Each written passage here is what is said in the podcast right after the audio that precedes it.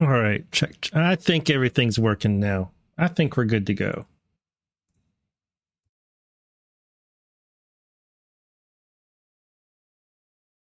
Yeah, I think it. I think it's right. All right, I'm gonna start this. Gonna start this intro and get get started here.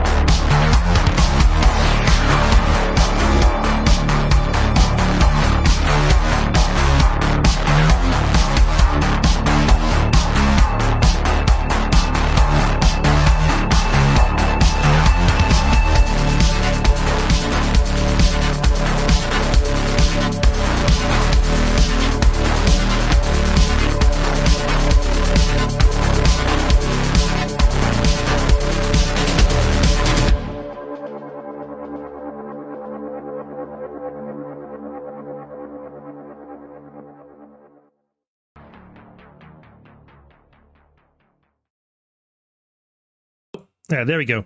Hey, good morning, everybody. Happy Monday morning to you. This is Just Human number 162. And those of you who are here early, you get to you get to help me figure something out. I I can either the Kari Lake lawsuit is what I want to present today. But it's 67 pages, 66, 67 pages. I'm willing to read the entire thing, but if I do that, that's all we can fit into this two hour show. Um, and I'm just going to have to, I'll just have to read it and go about it pretty much as fast as I can. And I'm sure it'll be really interesting. I'm sure it'll be great to read the lawsuit and get it all in, but I, it won't leave time for anything else. I don't believe. I think I'll be I think I'll be I'll be trying to cram it into the show, but I'm willing to do it. I think it'll I think it'd be good. Or I can read Liz Harrington's thread, which is pretty long on the Kari Lake lawsuit, and I can read some excerpts from the lawsuit. And that'll leave me time to present some stuff on uh, the Seth Rich laptop case and maybe a couple other items. Um, so it's up to you, you guys that are here early in the chat. Just put in chat whether you want the thread plus other topics or if you want the entire lawsuit. And while you uh, while you give me your your input on which whether you want you want option one the entire thing or option two the highlights and the Liz Harrington thread. And while you do that, I'm going to go ahead and present some um, some other things just want to show y'all some stuff I've been up to recently. If you missed it, I was on EQ Chamber last Thursday night with Absolute 1776, Diddy and Johnny. This was a pretty good show. If you look up EQ Chamber over on uh, Rumble, you'll find them, or you can find them also on Telegram under EQ Chamber. Looks like most people are saying the thread. Okay. Option two. Okay. Okay Also, I promised you guys I promised you guys a bonus hour. Well, instead, I did a whole show. You may have noticed it was on Saturday night. Instead of recording something and um, and uploading it, I went ahead and did a show, and it was great. Um, I had a really good time streaming. I had the opportunity presented itself, so I went ahead and streamed um, live on Saturday night, and I covered a uh, Trump's contempt request. You know, that got denied, and Shifty Adam Schiff and what I think's going on with him. And then the main thing was Swamp Rat uh, Republican Rivera, who was indicted on eight counts along with a co-conspirator last week. This is a pretty important case because it connects to so many other swamp monster cases. And I I kind of think that this Rivera thing with Venezuela might have been another attempt to entrap Trump in a Venezuela Russia collusion type thing. Um, and I think it didn't pan out. It didn't develop the way they wanted it to. But there's some indicators in it that they may have been trying to hatch some sort of Venezuela, which is close to Russia, Venezuela collusion into the Trump um, administration, and they just failed to get it to connect. Anyway, this is the bonus hour I was promising. Instead, I did it live. So if you're interested, that's just human number 161. Then, last night, me and Burning Bright did our Defected show over on Badlands Media. It was great.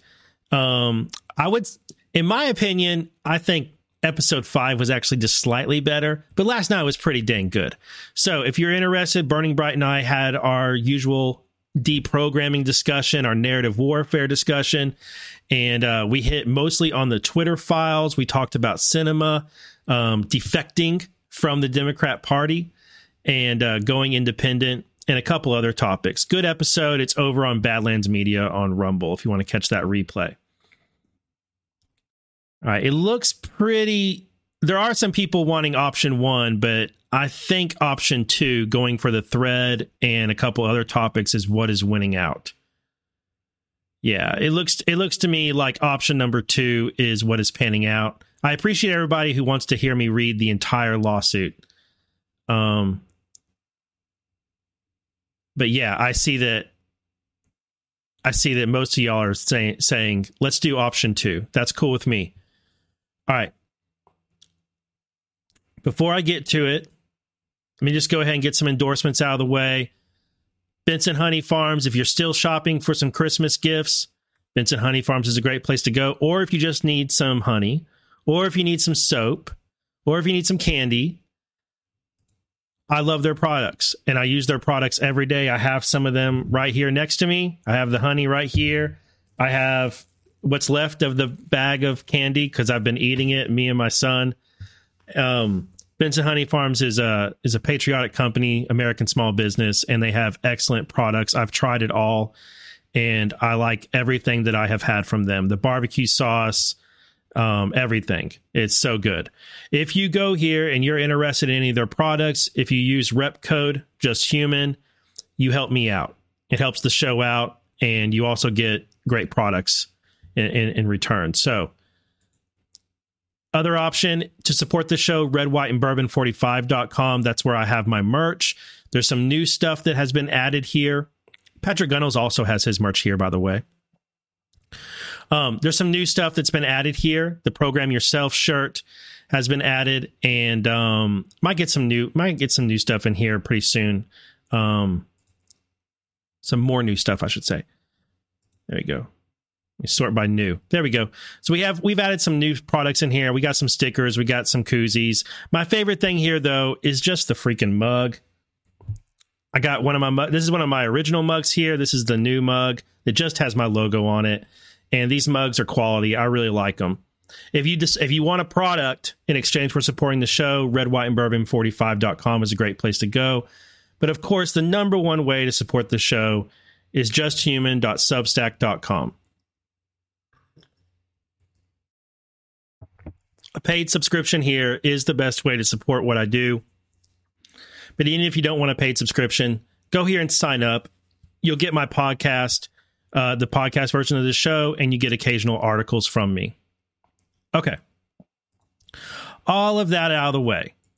All of that out of the way. All right, one last thing before I get started with this thread. I need to tell y'all that um I am expecting a delivery today and I left them I put a note on the door cuz they actually tried to deliver to me on uh Friday, but I was down here doing the show and so I missed them. Um it's FedEx and I have to sign for it. So um I left my number up there. So I'm expecting to get interrupted during the course of this show to go up and catch that delivery. Just FYI, if my phone starts going off and I'm like, oh, gotta go, be right back. That's what's going on. Okay. All right. The thread.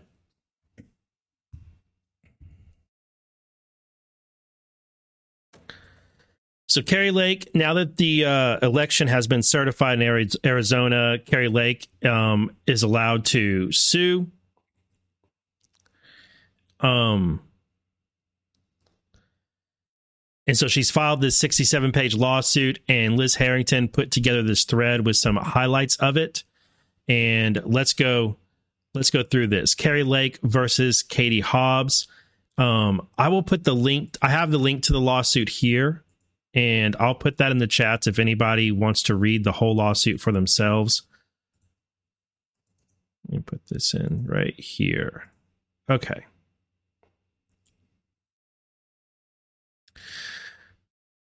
I know what I'm I know what I'm going to do. I know what I'm going to do. I'm going to read the first part of this this case. I'm going to read this summary here. And then yeah, yeah, I'm going to read this the starting summary and then I'll go to Liz's thread.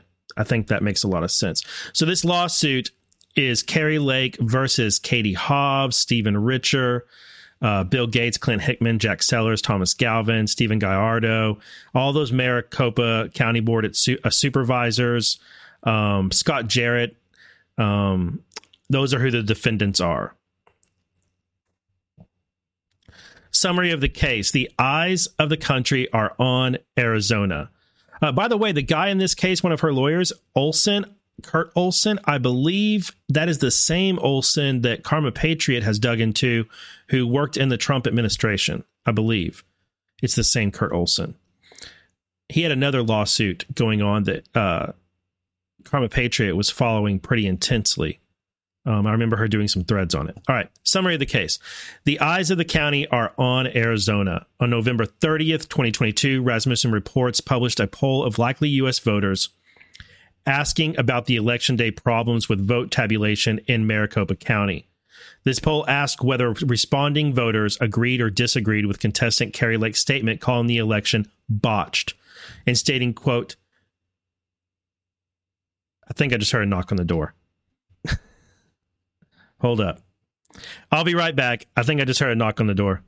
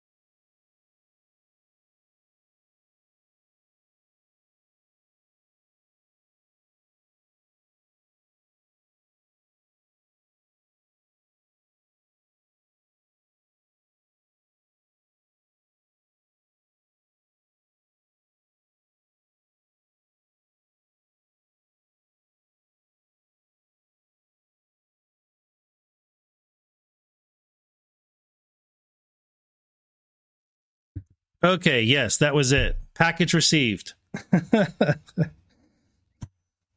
Sorry for the interruption, but um, it's very, very important that I receive the item I ordered for my wife for Christmas. So that's done. Now I just got to wrap it. All right, good.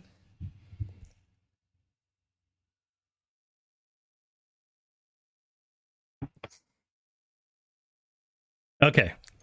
Super pro show here. Sorry.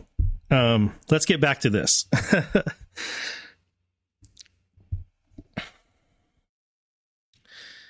this is about our sacred right to vote, a right that many voters were, sadly, deprived of on election day, November 8th. The results of that poll are stunning. 72% of likely voters said they agree with Kari Lake's statement, including 45% who strongly agree.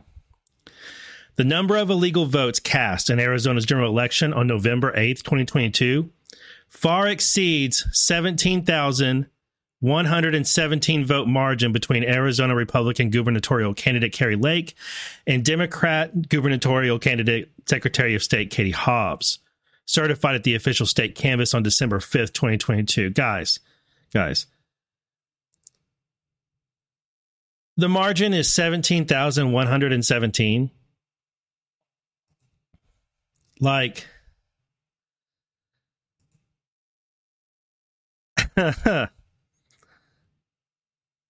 Seventeen thousand one hundred and seventeen. Dasting. Okay. Witnesses who were present at the Maricopa County Tabulation and Election Center, the MCTEC, Runbeck Election Services, and a multitude of Maricopa County vote centers, as well as other facts meticulously gathered, show hundreds of thousands of illegal ballots infected the election in Maricopa County. In addition, on election day, thousands of Republican voters were disenfranchised as a result of Maricopa County's election officials misconduct in connection with the widespread tabulator or printer failures at 59% of the 223 vote centers in Maricopa County. I remember when they were claiming it was only 20%, 59%. These facts preclude Arizona's vote totals canvassed on December 5th, 2022, from being used to determine the next governor of Arizona. In Findley versus Sorenson, the Arizona Supreme Court held that mistakes, omissions, and irregularities in the conduct of an election may void it if they affect the result or at least render it uncertain. But this case is about more than just those bad acts.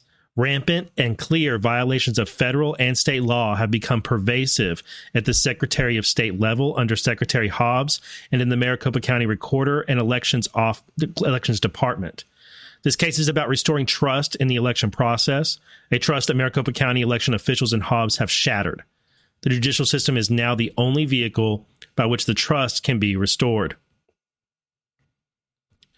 Just a few days ago, the public learned Secretary Hobbs and Maricopa County election officials, including recorder Stephen Richer, participated in an unconstitutional government censorship operation using an election misinformation reporting portal created by the Department of Homeland Security and the Cybersecurity and Information Security Agency.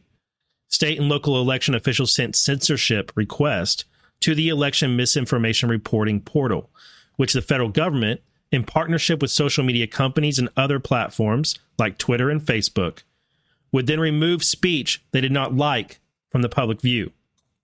Hobbs, Richer, and others participated in this secret censorship operation. Their actions were were per se violations of Arizona citizens' free speech rights under the United States Constitution and the Arizona State Constitution. These actions and others also constitute election misconduct in accordance with Arizona state law. There is much more. The debacle that occurred in Maricopa County on November 8th, 2022 was chaos as Maricopa County's Board of Supervisors chairman, Bill Gates, admitted on live TV during a press conference held shortly after Election Day.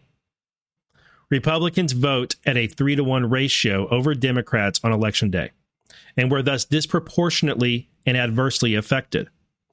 The tabulator's rejection of thousands of ballots set off a domino chain of electoral improprieties, rampant administrative chaos and confusion, lengthy delays at polling sites, and ultimately the prevention of qualified voters from having their votes counted.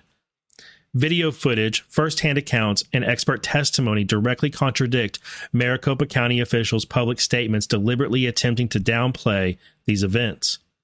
Such acts, along with the government censorship programs described above in which defendant Hobbs and Richer participated, only serve to amplify Americans' deepening distrust in our election system.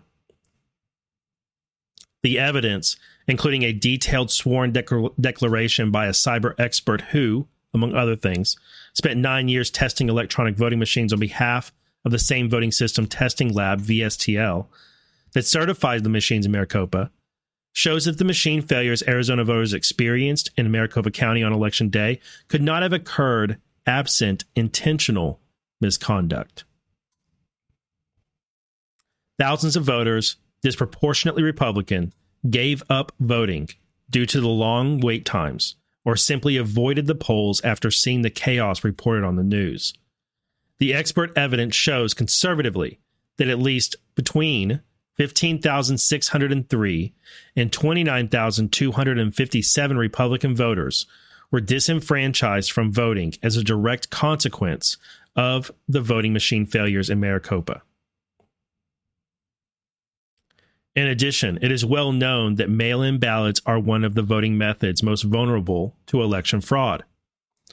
After the contested 2000 presidential election, the bipartisan Jimmy Carter James Baker Commission identified absentee ballots as the largest source of potential voter fraud. In the 2022 general election, over 1.3 million ballots were cast through the mail in vote or placed in drop boxes in Maricopa County. Testimony by whistleblowers and witnesses with firsthand knowledge shows that Maricopa County officials violated Arizona chain of custody laws for hundreds of thousands of these mail in ballots. These chain of custody laws are a critical deterrent to keep illegal mail in votes from infecting the election. With no chain of custody, there is no way to tell whether over 300,000 ballots cast in Maricopa County are legal ballots. Maricopa County officials also permitted the counting of tens of thousands of mail in and Dropbox ballots that did not satisfy signature verification requirements. Signature verification, whereby the signature of the ballot envelope is compared to the voter's signature on file to help confirm that the person who completed the ballot is actually the voter, is one of the most important methods of preventing mail in ballot fraud. If the signature associated with the ballot does not match, the signature on file with the government, the ballot cannot be counted unless the signature mismatch is properly cured. Below is an example of a 2020 ballot envelope submitted in Maricopa County with the ballot signature shown on the left and official file signature of the voter shown on the right. The fact that these two signatures do not match is clear even from a cursory glance. Maricopa County election officials allowed tens of thousands of ballots with signature mismatches like this one to be counted in 2020. They did the same thing in the 2022 general election. The official election results certified by Secretary of State Katie Hobbs in the marquee race at the top of the ballot, a contest for the governorship between Hobbs herself and Kari Lake, showed a difference in votes between the two candidates of approximately 0.67%, 17,117 votes out of 2,559,485 cast. The separation of votes between Hobbs and Lake is far narrower than the number of presumptively illegal and illegally cast ballots in Arizona.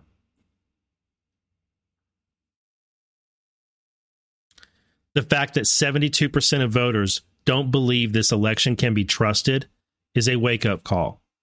The election day debacle, together with all other together with other illegal and improper procedures through uh, through which the election was administered, preclude the defendants in this action from certifying Hobbs as the winner of the election.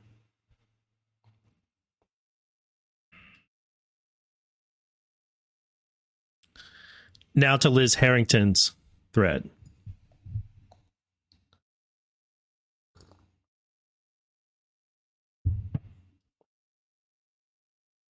The number of illegal votes cast in Arizona's general election on November 8th far exceeds 17,117 vote margin. Witnesses who were present show hundreds of thousands of illegal ballots infected the election in Maricopa County. This case is about restoring trust in the election process, a trust that Maricopa County election officials and Hobbs have shattered. And according to the cyber expert who worked for nine years for the same lab that certified Maricopa County machines, this is a good get getting a cyber expert expert who certified these same machines to testify that quote machine failures Arizona voters experienced on election day could not have occurred absent intentional misconduct. That is huge for this case. Conservatively, between 15,603 29,257 Republican voters were disenfranchised because of the machines, Whistleblowers say over 300,000 mail in ballots had no chain of custody, with no way of telling if they are legal ballots. Maricopa County election officials allowed tens of thousands of ballots with signature mismatches, like this one, to be counted in 2020. They did the same thing in the 2022 general election. I wonder if this image right here is thanks to the Maricopa audit. I wonder if the images from this 2020 ballot owe their origin to the audit. Signature matching is a joke. A 2020 review of 230,339 envelopes. It has to be from the audit. Look at this. It has to be from the audit. 220 re, two, the 2020 review of 230,339 envelopes 18,022 were egregious mismatches, more than the entire 10,457 vote margin. 19,631 failed the standards. And in 2022, 4,328 same names of the egregious mismatches voted again. 5,289 same names of bad standards voted again. So the same people. Whoa. Whoa. they use the same names mismatched as they did in 2020. These fraudsters did. They just did the exact same thing again. Only it was 4,000 and plus and this this go round and then 5,000 plus on bad standards.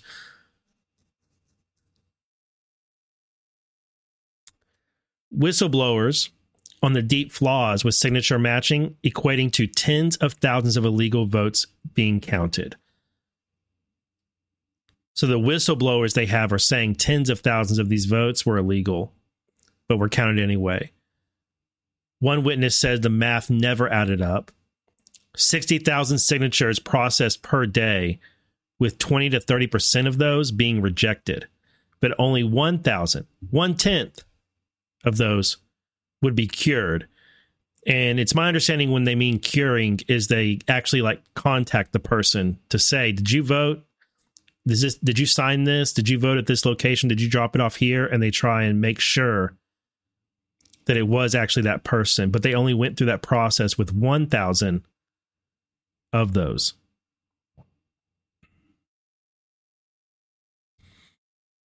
Okay, let's read this excerpt here. Jacqueline here reviewed approximately 42,500 ballots and rejected about 13,000 to 15,000 of them, with rejection rates in the 25 to 40% range. Her co-workers complained of similar rejection rates. Andy Myers described Maricopa's process for signature verification and curing. So here's the process they went through. In my room, this is testimony from Andy Myers, a whistleblower. Well, he's either a whistleblower or a witness, one or the other. In in my room, well, I guess he's both. In my room, we had a whiteboard that Michelle would re- update with the number of ballots to be verified that day. Throughout the day, Michelle would update the progress that people were making in verifying signatures. The math never added up. Typically, we were processing about 60,000 signatures a day. I would hear that people were rejecting 20 to 30%, which means I would expect to see 12,000 to 15,000 ballots in my pile for curing the next day. Okay.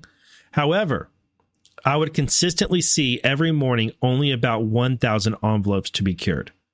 We typically saw about one tenth of the rejected ballots we were told we would see. Andrew, one of the signature reviewers, would tell me every day that I was going to get crushed the next day because he was accepting or re- rejecting, accepting, not accepting, like taking it in, accepting, kicking it out, a ton of bad signatures.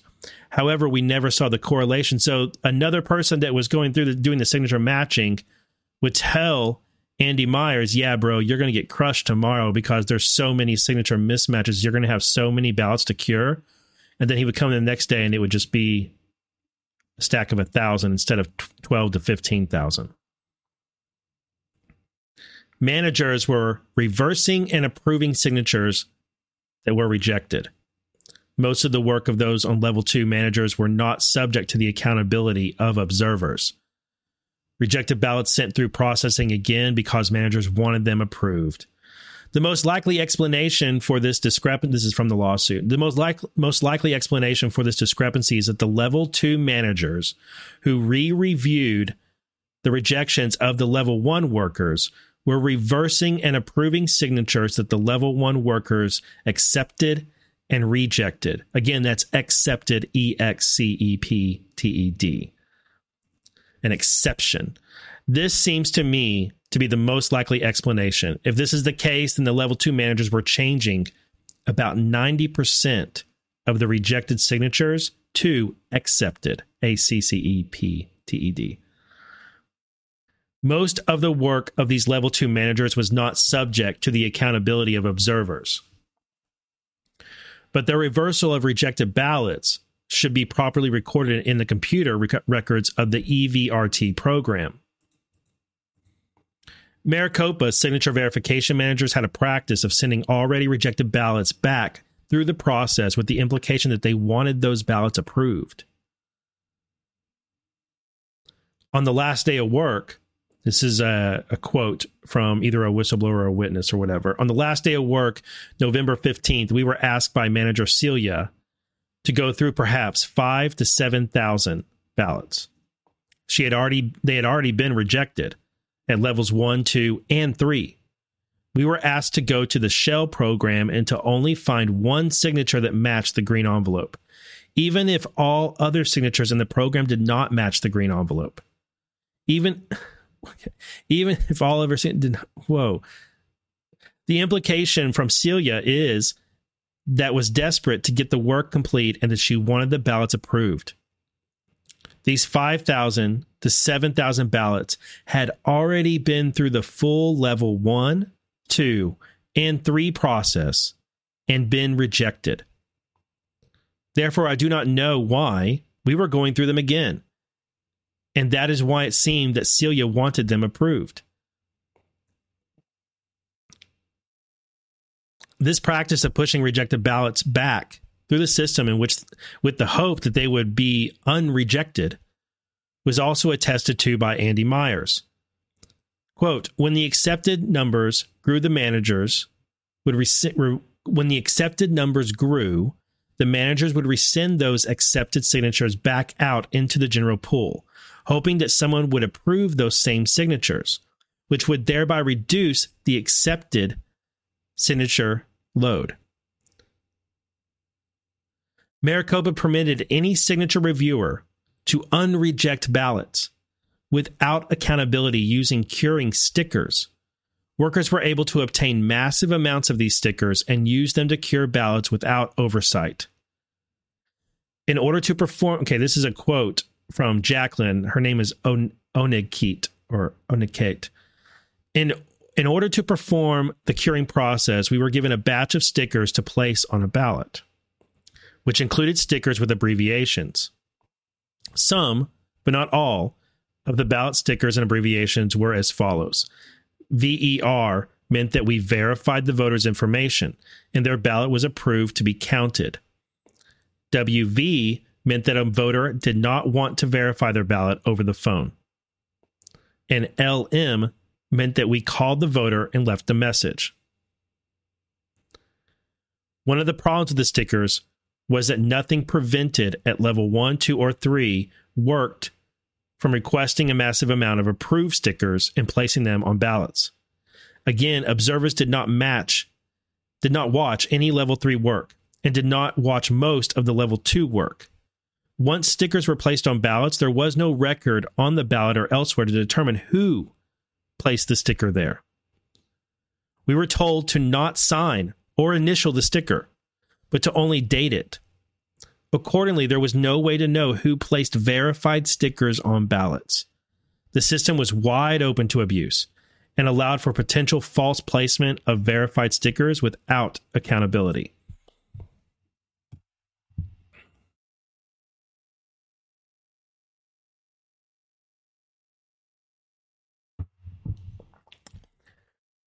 Third party contractor Star Center cured ballots, ballots with no observers present, completely off site. Star Center, which was a third party contractor that worked completely off site, but had the same access to the voters' file information as we did on the computers at the MCTEC, secure their affidavit signature. My understanding of the Star Center's curing process was to verify information from the voter's file. The last four of their social security number, their driver's license number, street address, full name, and any other identifying information in their file. It is my understanding that the Star Center was able to cure and did cure ballots, but were not able to see the actual ballot with the signature on it. It is my understanding that the Star Center work was not monitored with observers, whereas my work was required to be monitored by observers. Since they had the ability to cure and reverse the rejection of signatures, I do not know why their work was not monitored by observers. 59% of Maricopa County's 223 vote centers had printer and tabulator failures. This disproportionately affected election day voters who went for Kari Lake 3 to 1. The rampant errors, confusion, and equipment failures on election day in Maricopa County reduced the number of votes cast and votes counted from citizens who chose to vote on election day. The result of this confusion was predictable a larger reduction in the number of votes cast for Lake, a much smaller reduction in the number of votes cast for Hobbs, and a highly improper relative advantage created for Hobbs. Election day voters in Maricopa County favored Lake in the race for governor of Arizona by a wide ratio, approximately 3 to 1. The citizens who were deterred from voting or those votes were not counted on election day would have given Lake a material gain of votes that could have changed the outcome of the race. The Republican National Committee ran an election integrity program in Arizona on November 8, 2022. The election integrity program engaged 18 volunteer attorneys or roving attorneys who were each asked or each tasked with traveling to and observing select vote centers throughout Maricopa County election day. Text from techs hired by Maricopa County, that'd be text, T E C H S. I'm having a 911 tabulators aren't reading ballots. It's maybe 50 50. There's a line around the building all day long, and they have some of these texts from different people.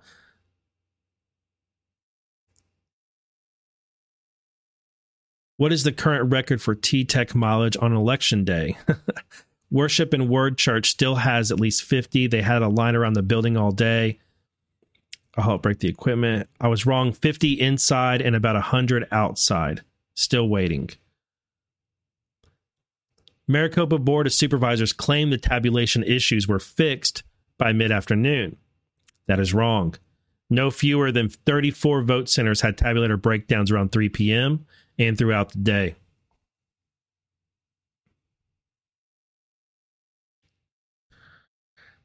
From the lawsuit, the tabulator breakdown persisted at almost all of the problematic vote centers along long after the Maricopa County Board of Supervisors suggest that the problems have been fixed.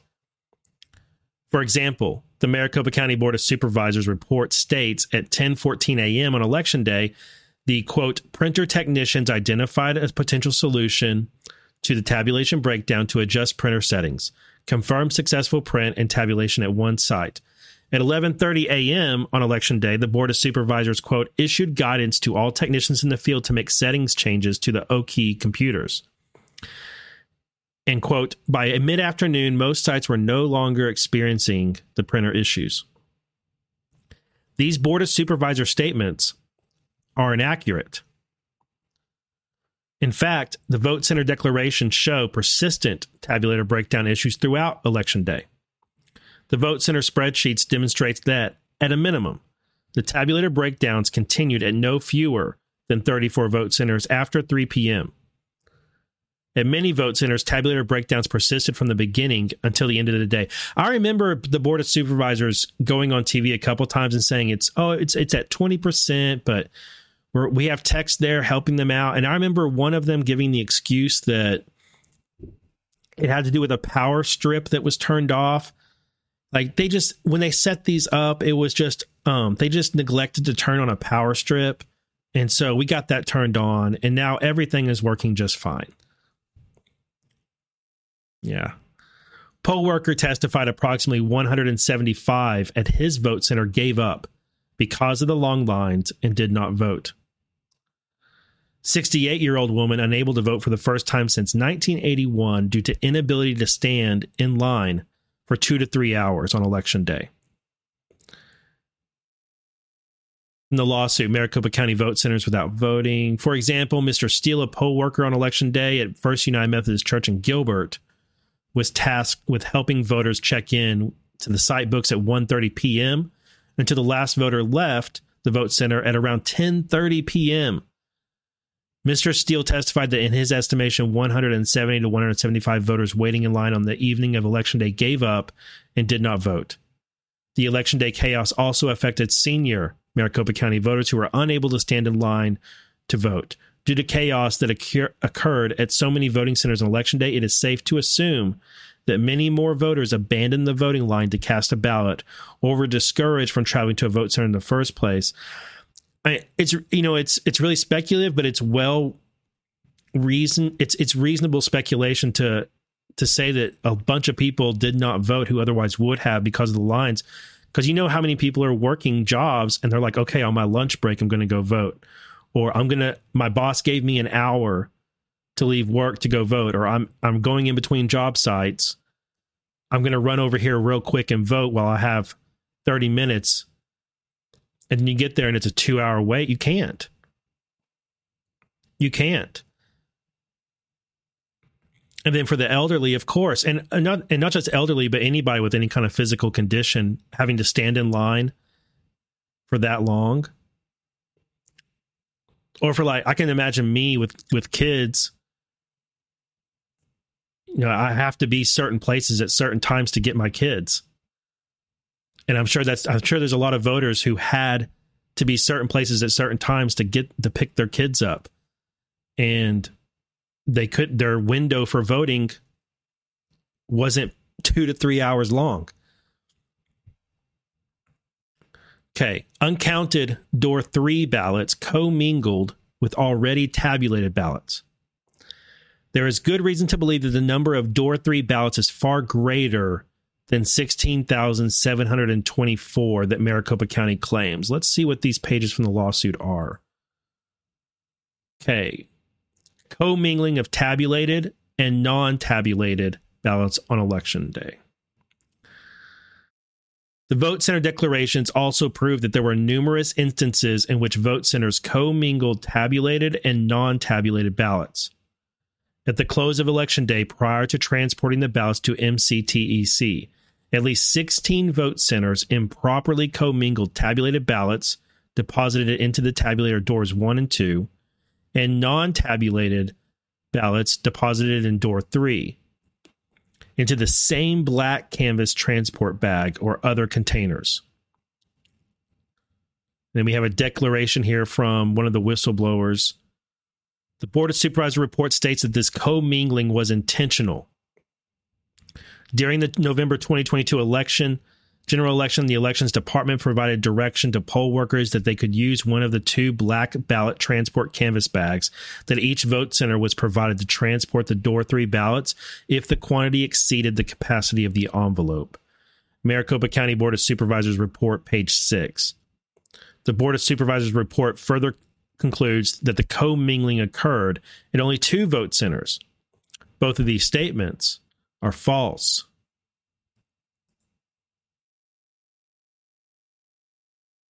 According to the Maricopa County election procedure, to ensure ballots are not commingled, door three non-tabulated non-tabulated ballots must be transported to the MCTEC in a separate envelope or bag.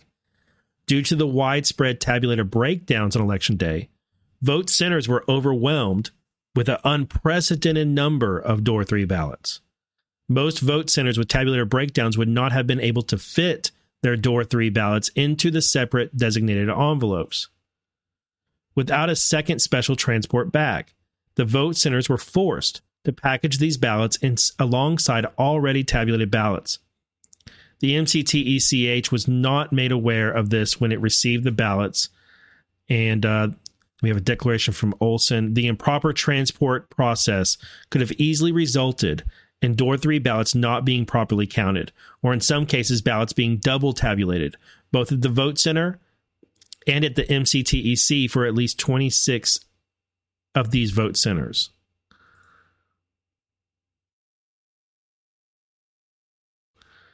Maricopa County Election Day voters want to ensure that their vote is counted at the vote center. If a voter deposits their vote in, into door three, it involves a more complicated tabulation process, first requiring transport to MCTEC, with a strong possibility that the voter's ballot will not be impro- will not be properly counted. The vote center declarations indicate that a significant percent of voters did not believe that ballots deposited into door three would be properly counted. This belief was validated by the November 8th, 2022 election, with widespread reports of ballots being improperly commingled and rampant chain of custody problems throughout Maricopa County. The Maricopa County Board of Supervisors claimed to have processed 16,724 door three ballots. From the evidence in the vote center spreadsheet and the massive amount of voter declarations detailing number of door three ballot drops, there is good reason to believe that the door number three ballots is far greater. And thank you for the Rumble rant, R. Terrell. Yeah, I absolutely agree. We need Election Day to be a national holiday. I agree with that, and I also think that that's um that's one of the issues that we have unique uh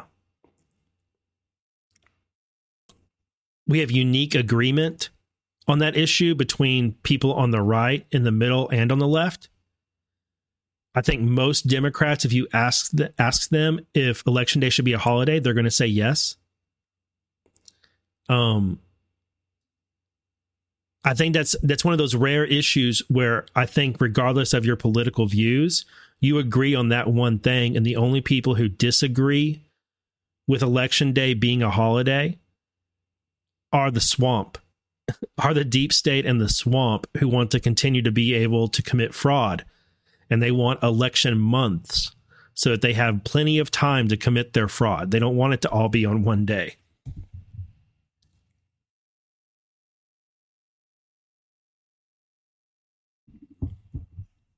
There aren't many issues like that, but I think that is one where there's broad agreement. Okay.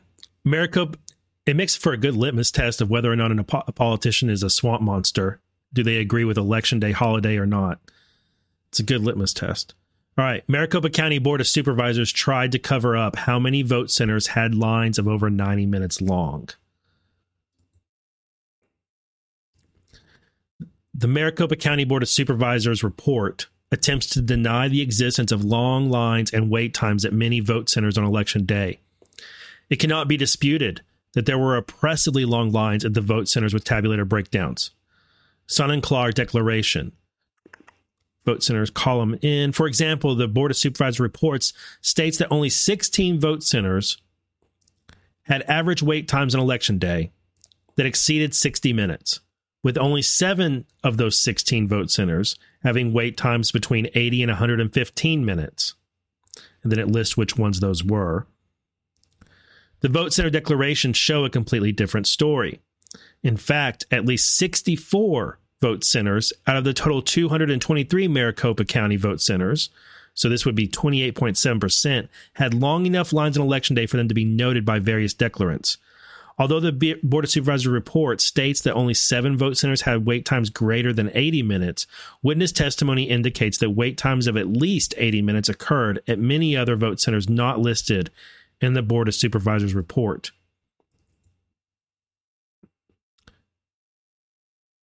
Then we have declarants here, witnesses who are saying, look, at this location, there was a 90 minute wait, a two hour wait, two to three hour wait, 350 to 400 people in line, and then 120 minute, 90 minute. People's Pundit, who's a great follow. I really, I really like Richard Baris. I like him quite a bit. People's Pundit found Republicans had issues trying to cast a ballot compared to Democrats in a margin of 58.6 to 15.5%. A conservative estimate shows the tabulator breakdowns suppressed Kari Lake's election day vote between 15,603 and 29,257. This from the lawsuit. This poll provides specific sorry. From the lawsuit, this poll provides scientific basis to determine a predictable turnout for the election as a whole based on accepted met- metrics. Election day respondents were also asked Did you have any issues or complications when trying to vote in person, such as tabulators rejecting the ballot or voting locations running out of ballots? A much larger proportion of poll respondents identifying as Republican reported having issues while trying to cast a ballot on election day as compared to respondents identifying as Democrats by a margin of 58.6 to 15.5%. The rate of those reporting issues was 39.7% for voters who identified as independent or as an other party. Baris's expert opinion, based on accepted mathematical principles and Maricopa County voter history, is that the tabulator breakdown suppressed election day turnout, and that absent the machine breakdowns at vote centers across Maricopa County, Kari Lake would conservatively have gained between 15,603 and 29,257 votes over Katie Hobbs in Maricopa's final election canvass. Katie Hobbs and Stephen Richer colluded with the federal government to censor Americans and infringe on their First Amendment rights. Katie even complained about a private Facebook posting stating Trump won. Let's get this. From the lawsuit, freedom of speech is one of the most sacred rights in the U.S. Constitution. Documents produced in the recent case of Missouri versus Biden revealed that DHS and CISA, CISA, secretly created a centralized portal in April 2020 for state and local election officials to report so called disinformation that was counter to whatever narrative these government officials sought to promote.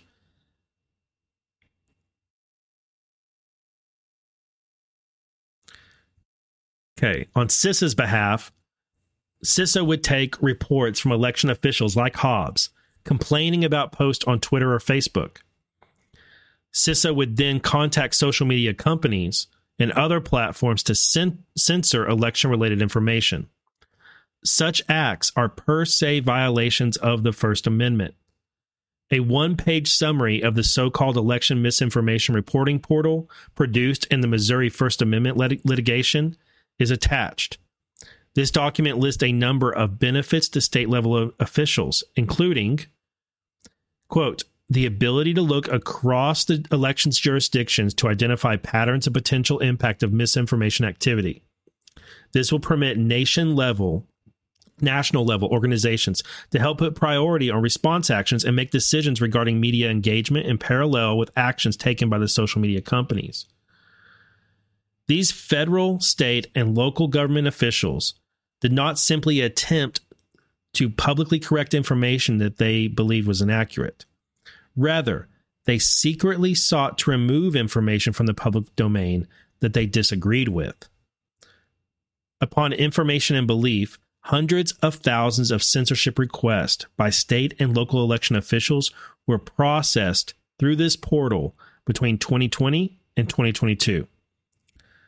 Secretary Hobbs and Recorder Richer directly participated in this program censoring Americans.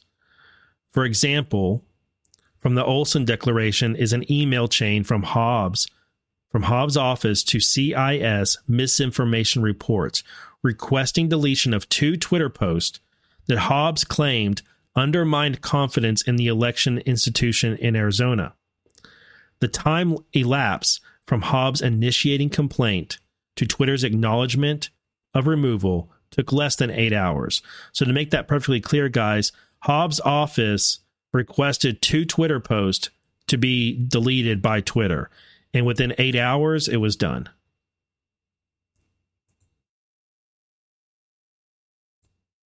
I'm going to read this and then I have I have some comments to make on this specific topic. In another complaint Hobbs made to misinformation at cissasecurity.org, Hobbs complained that a private Facebook post stating that Trump had won she complained she complained about a private fake Facebook post stating Trump had won. Upon information and belief, Hobbs and other Maricopa County officials sent many more censorship requests. Lake issued a public records request for such documents on December 9th, 2022. Richer also participated directly in a propaganda and censoring program at the national level of CISA through the 2022 election cycle. For example, as attached in the Olson Declaration is a CISA memorandum regarding a meeting on March 29, 2022, that included, among others, three Maricopa County employees from the recorder's office, CISA officials, and the general counsel of Twitter, Vijaya Gade. The memorandum states the purpose of the meeting as, quote, the purpose of the CISA Cybersecurity Advisory Committee, protecting critical, critical infrastructure from misinformation and disinformation, subcommittee meeting was to hear a brief from Mr. Stephen Richer, County Recorder of Maricopa, Arizona, on current election processes and needs among election officials and to discuss CISA's role in the MDM, that's the misinformation space. Richard then gave a case study presentation on how he believes censorship of election related information that he disagreed with was necessary. Hobbs and Richer are striving to secretly stifle facts and manipulate voters' opinions about elections, while at the same time allowing or participating in the violations of election laws, Arizona election laws described herein. All right, so I have a comment on this whole thing of them making these requests for social media to take this stuff down.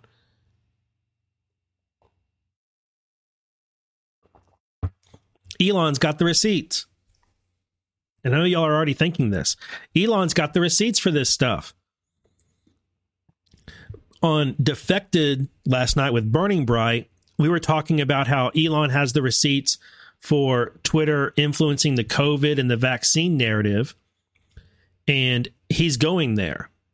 That's he's he's going there. Elon is going to show how the government and people I expect Elon's going to show how the government and people um, in D in the uh, the NIH and the CDC and Fauci and others tried to control and influence the COVID and the vax narratives and tried to diminish talk of natural medication and treatments and elevate other things Elon's going there, and it's going to be a huge topic, and it's going to be a massive red pill for a bunch of people who fell for the hoax aspects of uh, the the COVID uh, pandemic. But I expect Elon has these receipts too for election fraud, and what a massive reveal that is going to be if Elon has Matt Taibbi or Bari Weiss or Shellenberger start showing files that prove that Katie Hobbs and Stephen Richer and other Democrats were telling Twitter what election post to censor, derank, de amplify, shadow, all that stuff. It's it's it's got to be coming.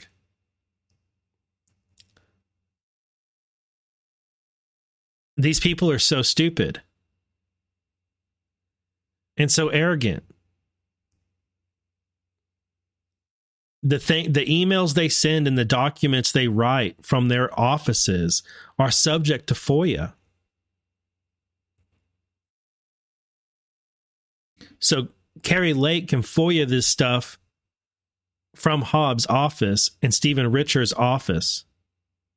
And Elon has control of the Slack messages and the DMs and the emails to Twitter. And he can corrupt, like they can both work together to blow this whole thing up and show how this election was completely manipulated in the most sinister of way, the most sinister of ways. Right, I saw, I saw some Rumble rants, and uh, one of them already disappeared. Let me scroll back up. Um, thank you guys for the Rumble rants. I really appreciate it, and everybody watching on Foxhole, thank you for the uh, the gold pills over there. Very much appreciate it. On Foxhole, that's right. I'm reading Liz Harrington's thread. Um, here's a link to it if you guys anybody over there is interested in it. Um, from Music and Fiction. Good morning, Music and Fiction. He says another big point that people need to remember: these lawsuits were filed within the five day challenge period, whereas the 2020 suits were usually filed outside of the challenge period. So there's a better chance with this one. That is correct. KB94 MX5, thank you for the Rumble rant.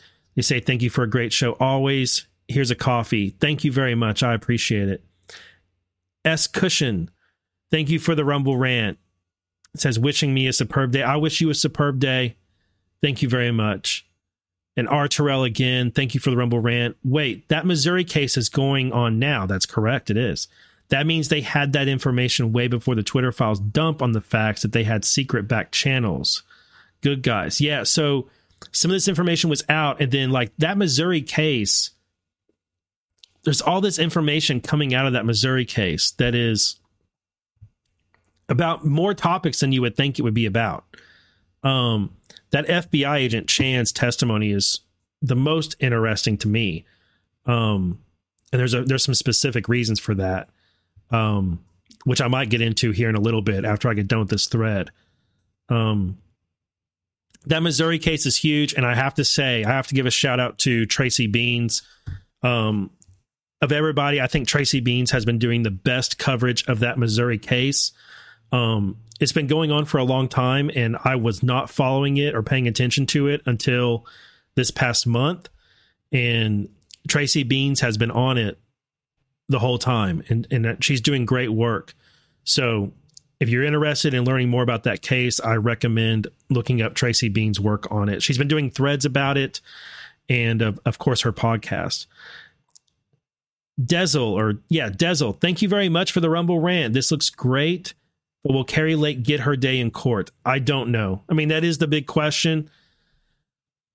I don't know. This case does look great. This this case seems to have everything needed. And it's the right time and it's it's gone about the right way. Um Kari Lake is doesn't has no quit. She has no quit in her. Um from what we've read so far of the case and we're not through it it's well written. It's not too it's not too hyperbolic. It's very professional and clearly stated. Um it's got you know it has citations of other laws and other cases in it like it would need to to show hey this has been adjudicated before. Um it's got all this testimony and whistleblowers. I mean it's it seems to have everything that that is needed and these violations are so egregious and obvious. Um so i'm i think like y'all i don't i don't want to get my hopes up too high. But of but of all the cases that we've looked at in the past two years and everything we've been through i mean this one doesn't feel like a hail a hail mary you know? This one doesn't feel like it doesn't feel desperate. If it, feels like a solid effort at the right time with the right ingredients. Um, and the remedy she's calling for is a new election, I believe. So I, I feel positive about this case and I feel some hope for it, but it's like I'm I'm tempering that knowing what we've been th- uh, been through. I feel I feel more solid I, I feel more solid and confident in this case than I have any of the others. Um, minus the one that came out of Texas that got a bunch of other states in on it, you know. Um, that one felt good, but it felt way too late. So that's where I am on this. Sean Joe over on uh, Foxhole, thank you very much for the cookie. I appreciate it. I love cookies. I do. I love them too much. It's actually kind of an issue with me. Um, I'm known for eating way more than my fair share of cookies if there are any in the house. Hey, Bear BL, man, thank you so much. That is a ton of coffee money wishing you and your family a wonderful holiday. I've been following you for over a year. Thank you so much. That is that is very generous of you, and I really appreciate it. Um, same to you. Same to you. I hope you and your family have an awesome holiday, and I feel good about this holiday season, man. I feel I feel like there's so much. We got so much going on in the news that I feel like so much is going our way, and even if it's not going our way exactly how we want it to be, it's doing damage to the Democrats and to the Uniparty. And I just I just feel really positive and hopeful. Um and I also feel like really enjoying this like making a serious effort to really enjoy this holiday time uh, with family and friends. Okay, let's um okay i got this part didn't i no i didn't get this part okay yeah i read this right here with sissa now this is where i am okay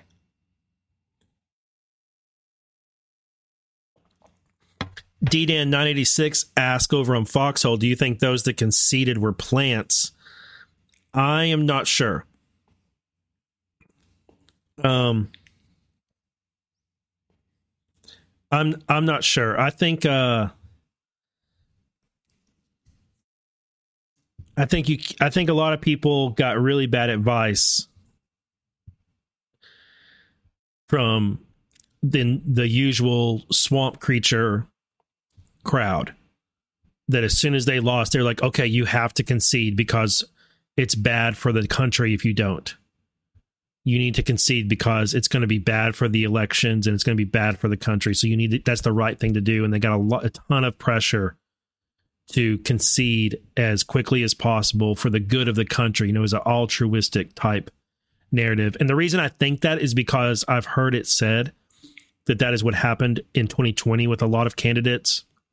I believe it was People's Pundit who talked about this and how the um the the Republican and the, the RNC and all the lobbying groups and the the election machine people just immediately were on people to say concede as soon as possible because it's what's good. Don't fight this. You ran a good race. Walk out with your dignity, and there'll be another opportunity for you. Um, so that's that's what I've been told from other people who know that some of what goes on in, in those in the back room. So that's my best get. That's my best information. My best guess. So, all right, right here, highly qualified cyber expert who performed security tests for nine years for the EAC says that the voting machine failure can only be categorized as intentional Oh, come on, open up for me. Here we go. All right. Get from the lawsuit. Given the policies and procedures governing the testing and use of electronic voting systems in Arizona, the extent and character of the problems and breakdowns encountered at vote centers in Maricopa County on election day eliminate any plausible explanation other than intentional causation as the reason for the widespread breakdowns of printers and or tabulators at the vote centers that day.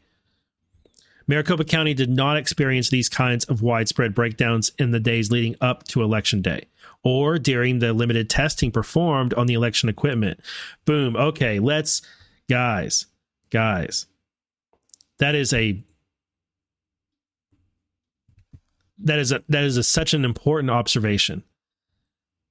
These same vote centers were up and running leading up to election day with the same equipment. And they didn't have these problems. They didn't have these problems until actual election day. The sudden widespread appearance of preventable breakdowns on election day, a day on which it was known that the electorate would be heavily weighted toward voters favoring Lake, was an outcome materially and adversely, and Maricopa indicates that the problems were intentionally caused. Clay Parikh, a qualified cyber expert with nearly 20 years' experience, he has operated at some of the highest levels in the U.S. government in the areas of information assurance, information security and cybersecurity, vulnerability management, security test and evaluation, and system accreditation. Mr. Parikh has provided cyber work and support to organizations such as NATO and NASA and the Marshall Space Flight Center and multiple Department of Defense agencies within the U.S. government. Mr. Parikh also spent nine years, from 2008 to 2017, quote, performing security tests on vendor voting systems for certification from the Election Assistance Commission, EAC, and various secretaries of state. In his declaration, Mr. Parikh details his assessment of the events that gave rise to the catastrophic failures with the printers and tabulators on election day at vote centers in Maricopa County. His conclusions as to the widespread printer and or tabulator breakdowns on election day at vote centers in Maricopa County are damning.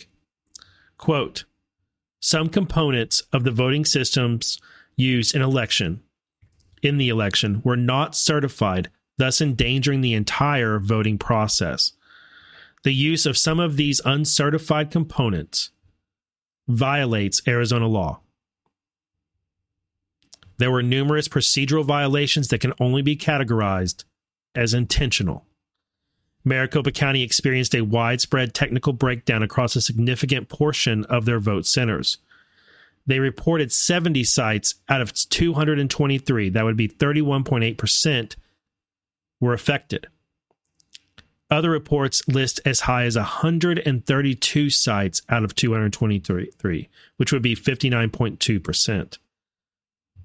Whichever figure is correct, given the required standards and procedures involved with the election process, an unintentional widespread failure of this magnitude occurring could not arise absent intentional misconduct the explanations given to the public and media for what caused the technical issues were not correct. The county also did not sufficiently provide the affected voters with instructions, nor the poll workers with procedures for the contingency plan or a backup plan, let alone ensure the plan and the mitigation was implemented effectively and efficiently.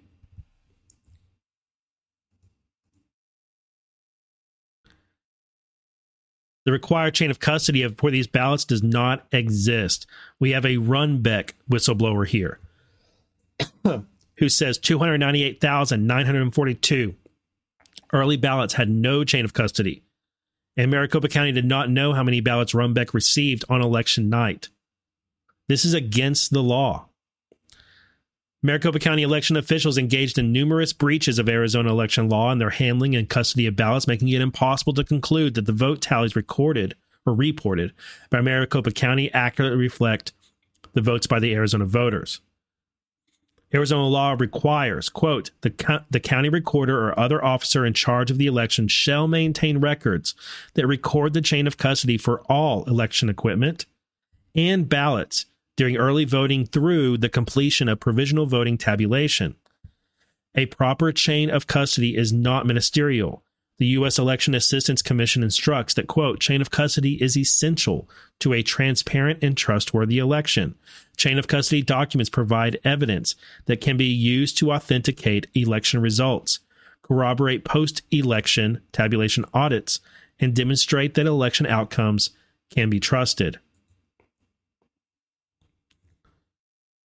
Maricopa County election officials received two categories of early voting ballots on election day EV ballots received at ballot drop off sites and mail in ballots returned through the U.S. Postal Service. Maricopa County delivered these ballots to Runbeck to obtain electronic images of the signatures on the ballots. After scanning the ballots were eventually transferred back to the Maricopa County Tabulation and Election Center, the MCTEC. Maricopa County failed to maintain and document the required secure chain of custody for hundreds of thousands of ballots in violation of Arizona law, including as described below for almost 300,000 ballots delivered by Runbeck on election day.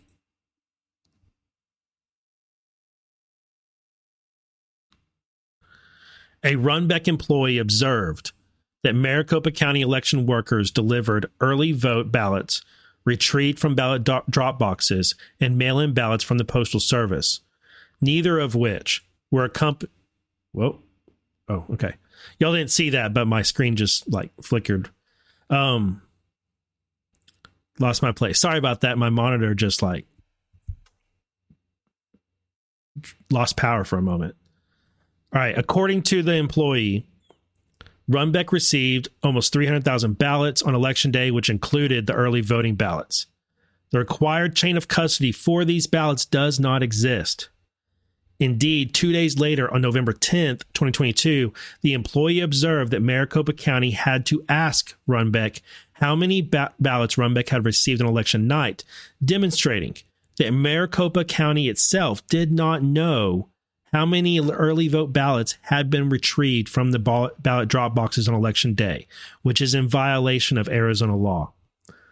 The Runbeck employee's testimony is confirmed by Maricopa County's response to a public records request for chain of custody forms. Early voting ballot transport statements were produced by Maricopa County on December 6, 2022, in response to a public records request by Kari Lake.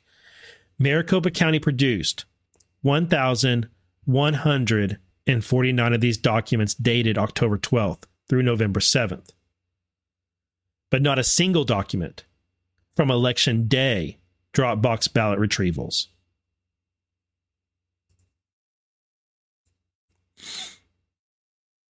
But yet on election day, they received 292,000 election ballots, early voting ballots, not including the provisional ballots picked up by the U.S. Postal Service that were dropped off on election day. Maricopa County did not produce chain of custody doc, chain of custody documents for any of these.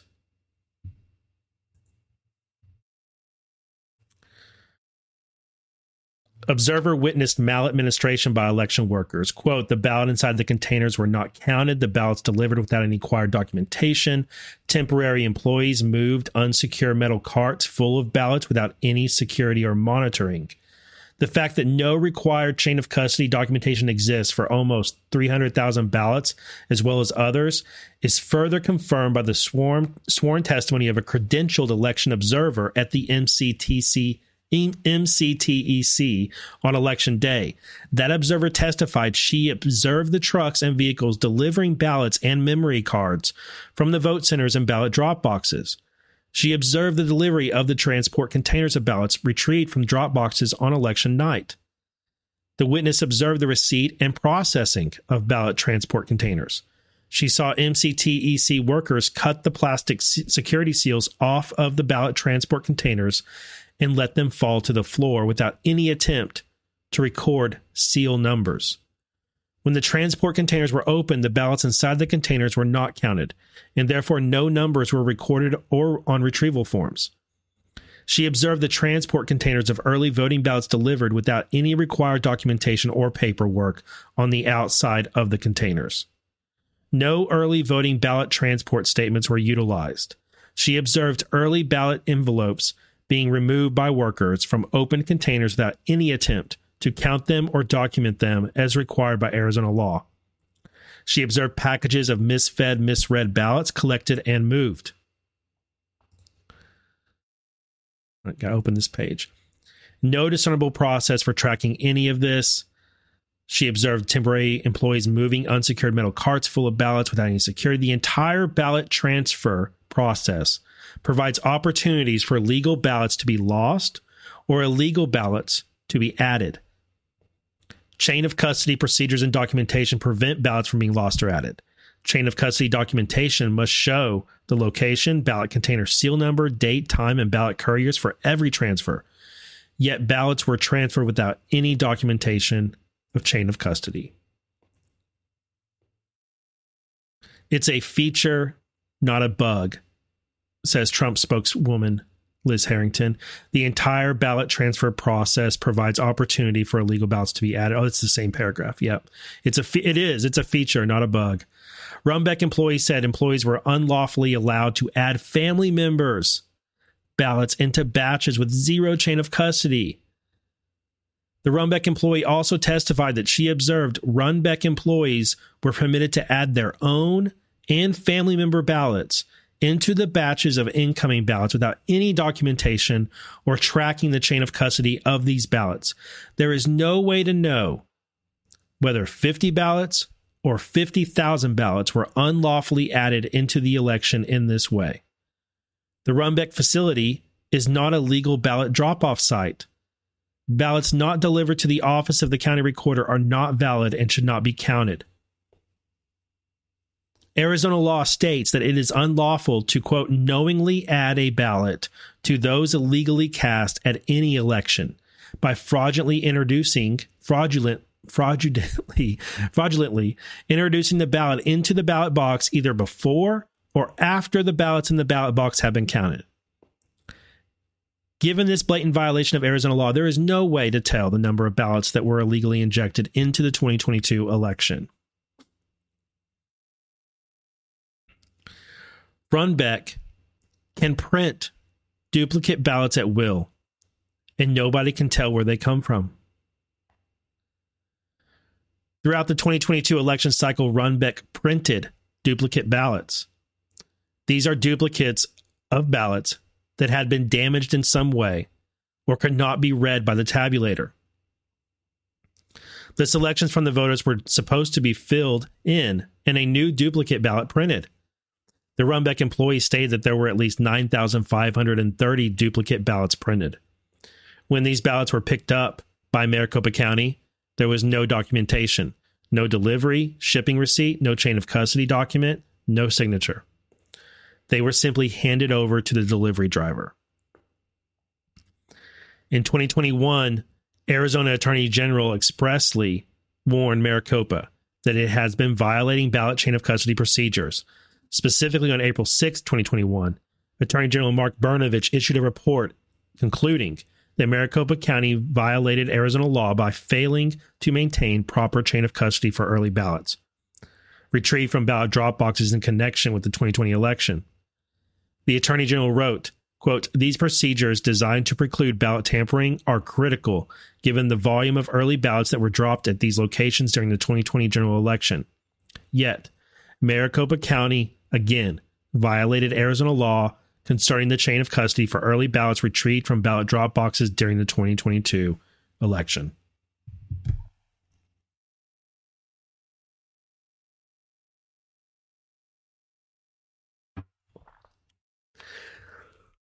Maricopa County added 25,000 ballots to their totals after Election Day.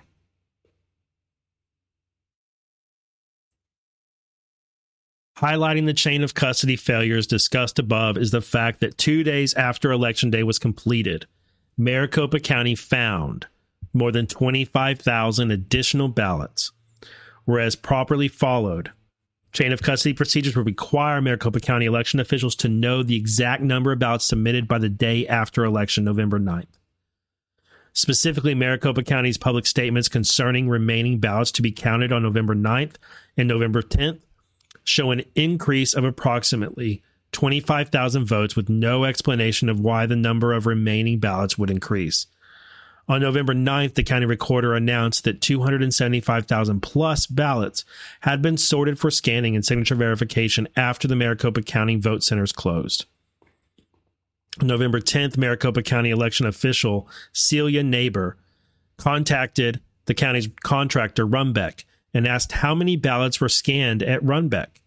And Runbeck reported 298,000 ballots, an unexplained increase of 25,000 after the legal deadline for accepting ballots had closed. This unexplained increase in early voting ballots was also reflected on the Department of State website between November 9th and November 10th. On the 9th, Maricopa County reported to the Arizona Department of State that it had counted 1,136,849 ballots. It had 407,664 ballots left to be tabulated. That is a total of 1.5 1, 1,544,513 ballots. By November 11th, Maricopa County reported on the Department of State published and the Department of State published that the Maricopa, that Maricopa had counted 1,290,669 ballots and had 274,885 ballots left to tabulate, which is a total of 1,565,554 ballots. The shifting numbers of ballots evidence Maricopa County's failure to account for early voting ballots and failure to maintain security and chain of custody for the ballots as required by Arizona law. To top all of this damning evidence off, Katie Hobbs was overseeing an election where she was down by 10 points. Being run by a county recorder who started a PAC, a PAC, with the sole mission to stop Kari Lake and Mark Finchem. Key Maricopa County officials have actively opposed Lake's political views and priorities. Election day chaos that depressed the number of votes for Lake under the administrative responsibility of these officials leads to the inf- inference that the election day failures were not unwelcome to the officials on whose watches these failures occurred. Secretary Hobbs, who ran for governor while overseeing her own election, recently threatened county supervisors with arrest if they did not certify the election.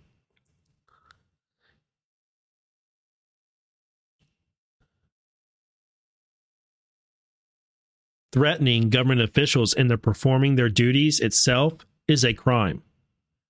Federal election disclosure records show that Maricopa County Recorder Stephen Richer has raised thousands of dollars for a political action committee he founded, Pro Democracy Republicans, PAC, which was expressly created to oppose Lake and her political allies. Richer has additionally made public statements in opposition to Lake and her political allies, taking credit for founding this political action committee. The stated mission of Richer's PAC is, quote, to support pro democracy Arizona Republicans who reject conspiracy theorists and demagoguery from candidates who maintain the 2020 presidential election in Arizona was stolen.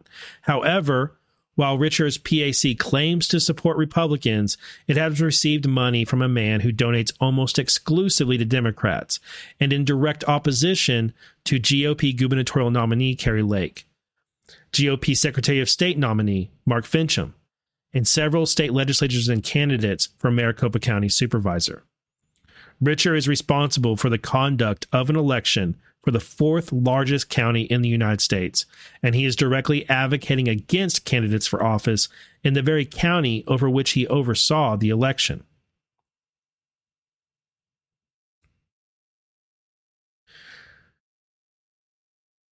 The maladministration and illegal votes in Maricopa County caused the state of Arizona to wrongfully name Hobbs as the candidate who received the most votes in the election of governor for Arizona. on December 5th, the Secretary of State, Katie Hobbs, formally certified that she, Hobbs, received 1,287,891 votes in the 2022 election, and Kari Lake received 1,270,774 votes, a difference of 17,117.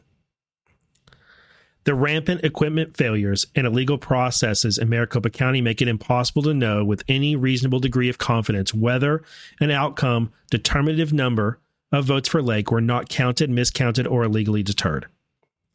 With the available information, no one can know whether Hobbs actually received more votes than Lake in this election, whose administration was overseen by Hobbs.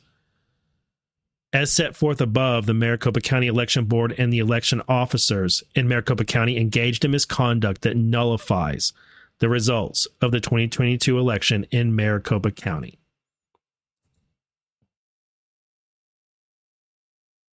All these failures and the and the, that afflicted the voting at vote centers on election day, and by failing to follow Arizona law with respect to signature verification and chain of custody, as set forth above, the inclusion of vast numbers of illegal votes in the vote totals reported by Maricopa County preclude the inclusion of Maricopa County votes in the tallies for the election of governor of Arizona. In order to avoid disenfranchising illegal legal voters in Maricopa County, the county must redo its vote for the 2022 election, eliminating legal votes from the count. This is the remedy that Kari Lake is asking for. A redo. As set forth above, the maladministration and illegal votes in Maricopa County caused the state of Arizona to wrongfully name Hobbs as the candidate who received the most votes in the election of governor of Arizona. Lake received the greatest number of votes and is entitled to be named the winner. Alternatively, the election must be redone in Maricopa County to eliminate the effects of maladministration and illegal votes on the vote tallies reported by Maricopa County. As set forth above, the maladministration of legal votes in Maricopa County during the 2022 election caused grossly inaccurate vote tallies to be reported, unconstitutionally infringing Kari Lake's right as a voter to have her vote counted only in accordance with all legal votes, and her right as a candidate to have all votes counted from all voters who wanted to vote for her. Maricopa County's denial of Lake's constitutional right to vote precludes Maricopa County from certifying the results of its unconstitutional election.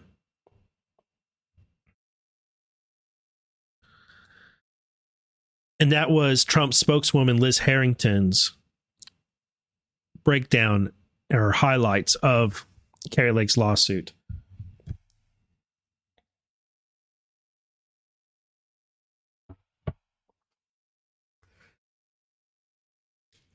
Now, for your consideration,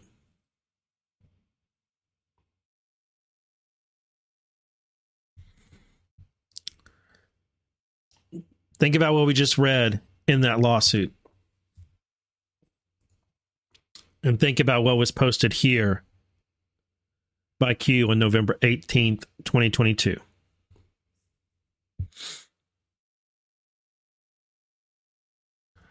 Seventeen thousand one hundred and seventeen vote difference.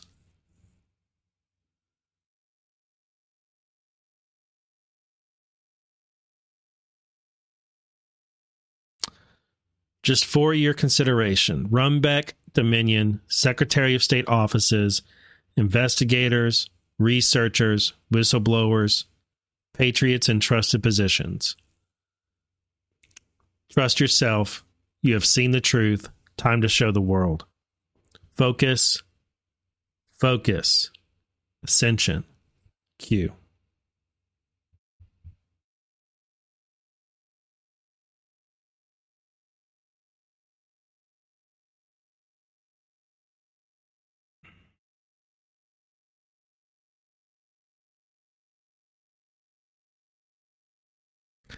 Yes, very dasting, isn't it? Very dasting, Howard. Thank you for the Rumble rants. R. Terrell, again, you just said the buried lead maladministration. Jovan has been talking about this in July, or was talking about this in July. There is already case law in the books, and it has they have to redo this election. I man, I pray that they do. This has been my theory of what could happen regarding 2020.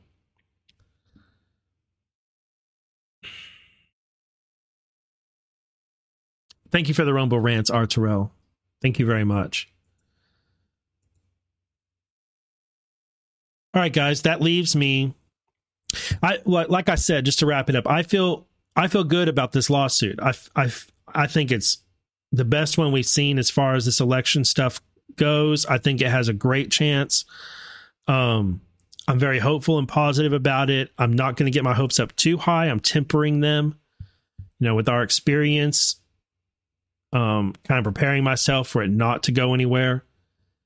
But of everything I've seen, this looks so good.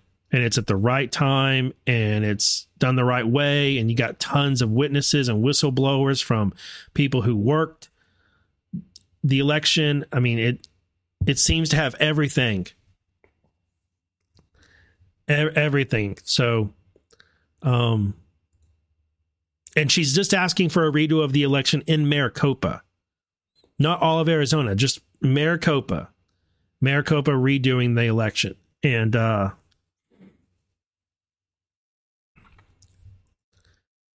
Something to pray about. All right.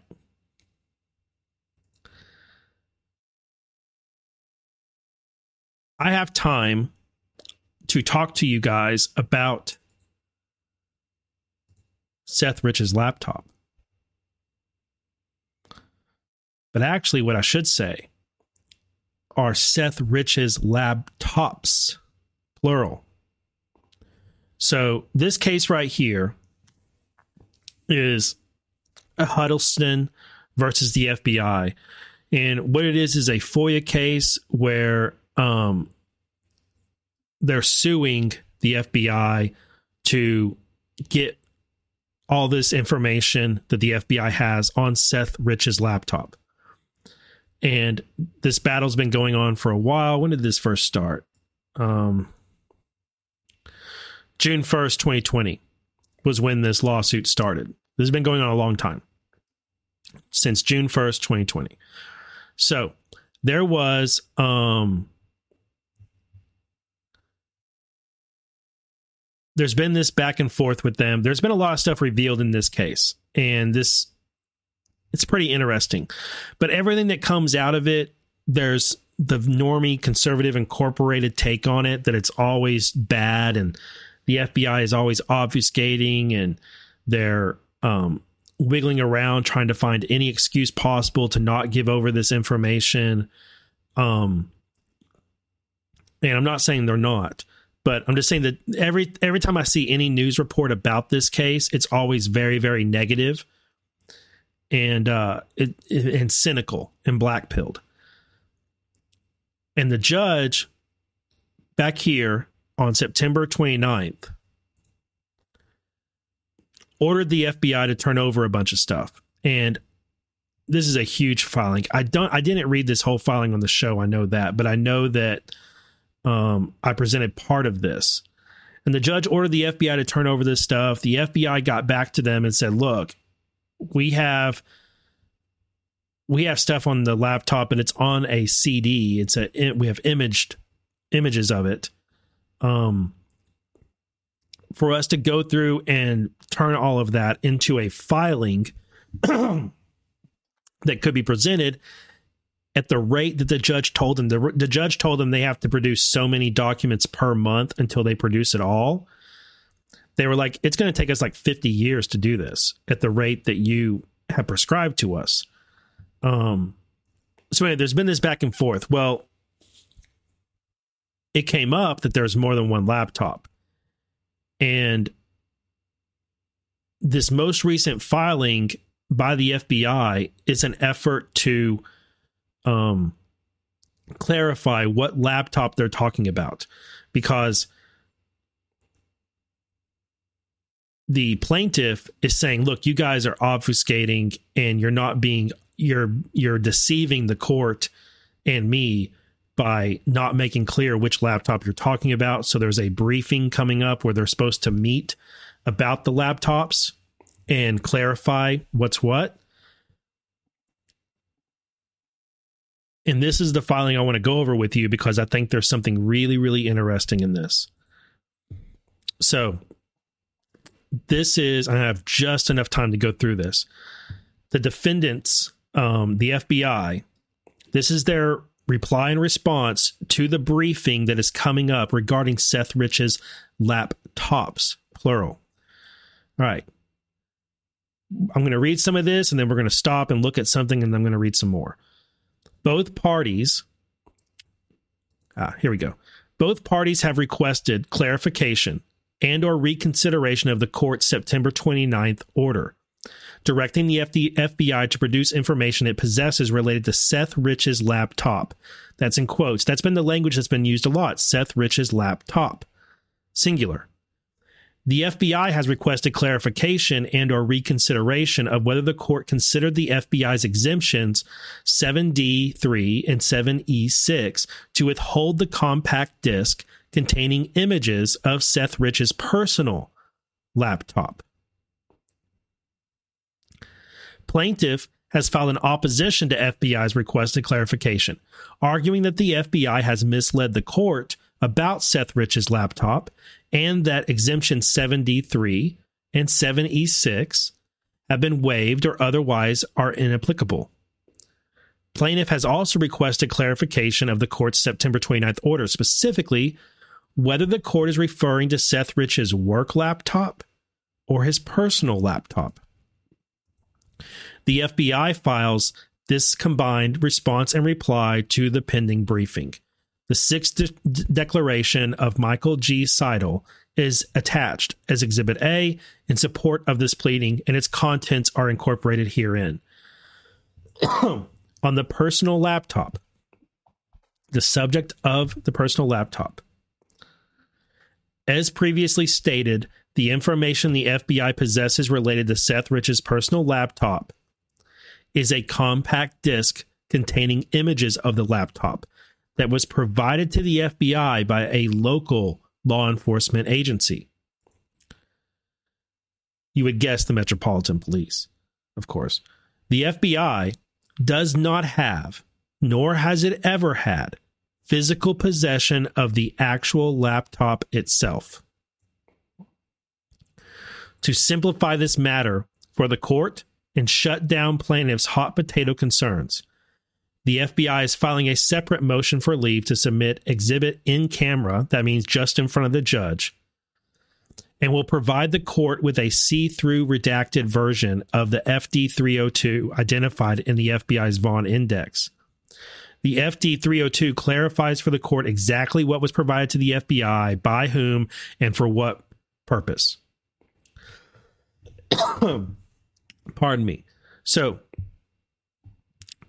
understand the FBI never had possession of Seth Rich's personal laptop, but they were provided with image comp- uh, CDs with images of that laptop and what's on it um, by local law enforcement. They are willing to go in front of the judge in a private. That's what in camera means. It means just in front of the judge and and they're just going to show the judge, look, this is what we have. This is who it came from. This is why we got it. It's not for public, but we'll show the judge so the judge understands that these exemptions we're claiming here are legit. The plaintiff also argues that the FBI has provided inconsistent statements about whether the FBI extracted and processed data from the compact disc, referencing a motion filed early in the litigation when the FBI was still trying to provide the court with page count of documents to process. The FBI can typically identify the types and approximate volume of files on a compact disk without extracting the data.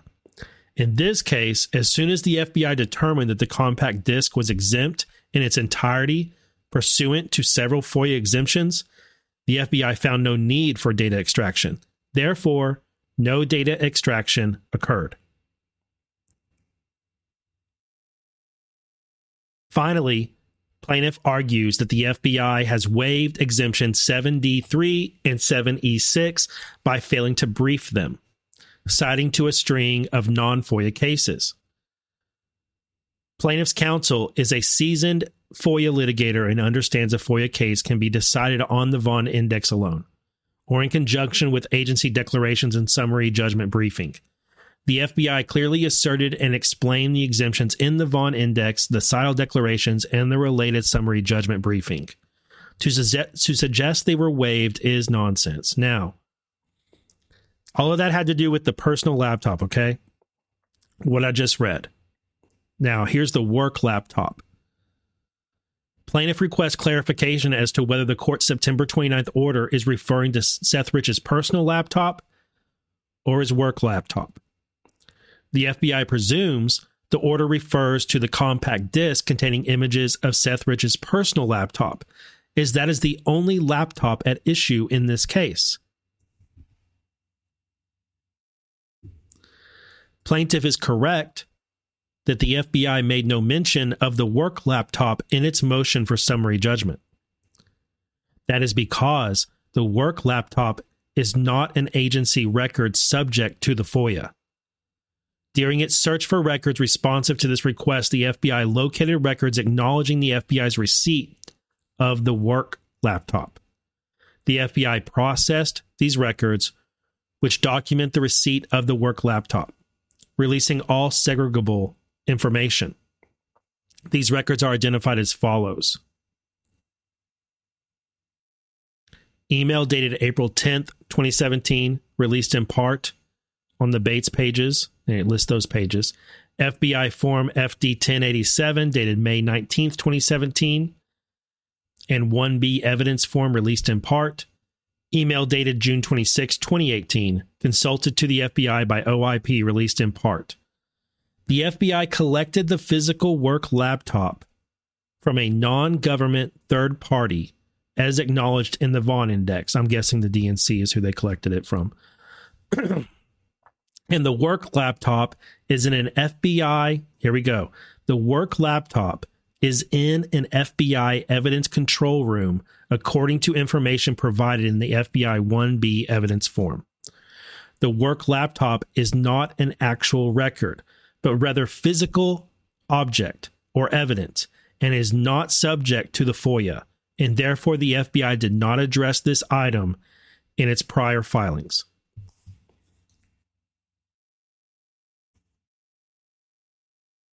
So they're clarifying here this whole case that I just showed you has been going on for so long.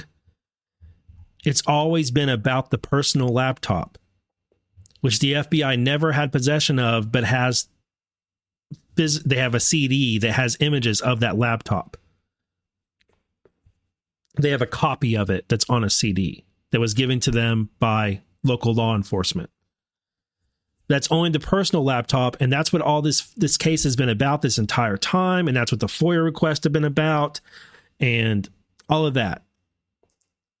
And then now, the plaintiff has said, "Look, you're you actually are we talking about the personal or the work laptop? And the FBI's, well, which this case has always been about the personal laptop. And this case has to be about the personal laptop because the work laptop is evidence and it's not subject to FOIA. So it doesn't even make sense for this case to be about the work laptop because the work laptop is not something you can file a FOIA suit over or make a FOIA request for.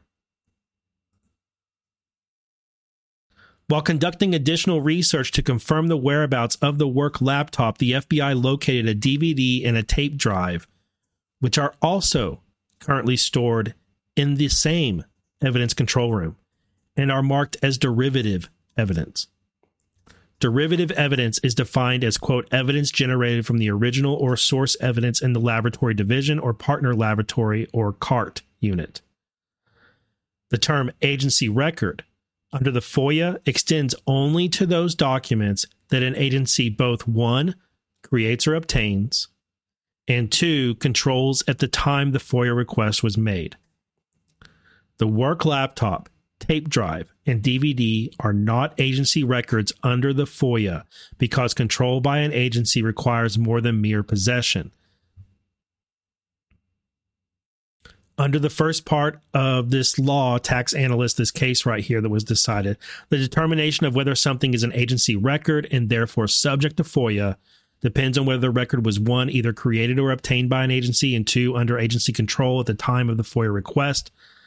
The second part under tax analyst and Burka established four factors relevant to the determination of whether the FBI exercises sufficient control over a record to render it an agency record, including one, the intent of the document creator to retain or relinquish control, two, the ability of the agency to use and dispose of the record as it sees fit, three, the extent to which agency personnel have read and relied upon the document, and four, the degree to which the document was integrated into the agency record system files.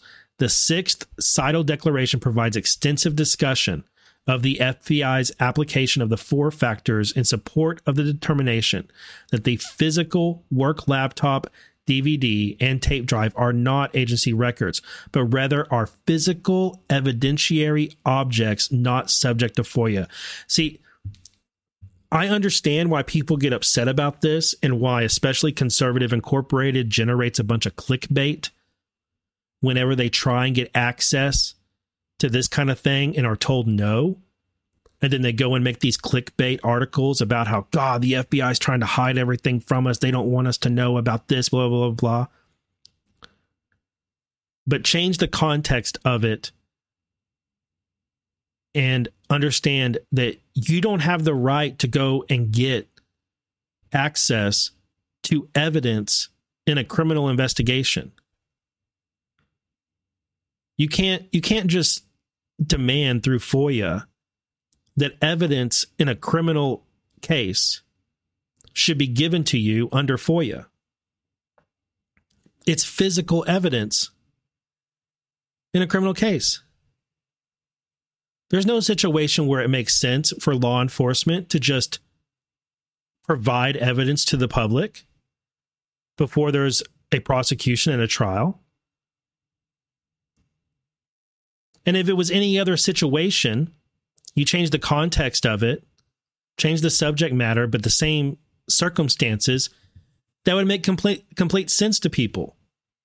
But because the letters FBI are involved, and because this the name Seth Rich is involved in this, everybody immediately assumes, oh, there's something sinister going on here. There's some sort of game being played to prevent us from knowing the truth about Seth Rich's murder when what's really going on is that this is physical evidence in a criminal case that is being protected because that case is still ongoing. And there are investigations related to the DNC hack and Seth Rich's laptop that are still ongoing. We learned from the Missouri, that same Missouri versus Biden case that we mentioned earlier in this program, from that FBI agent Chan. He said that the investigation into the DNC hack is still active. This would be part of that. Why would we want law enforcement to give up the evidence they have and allow the people who participated in these criminal acts to know what law enforcement has on them?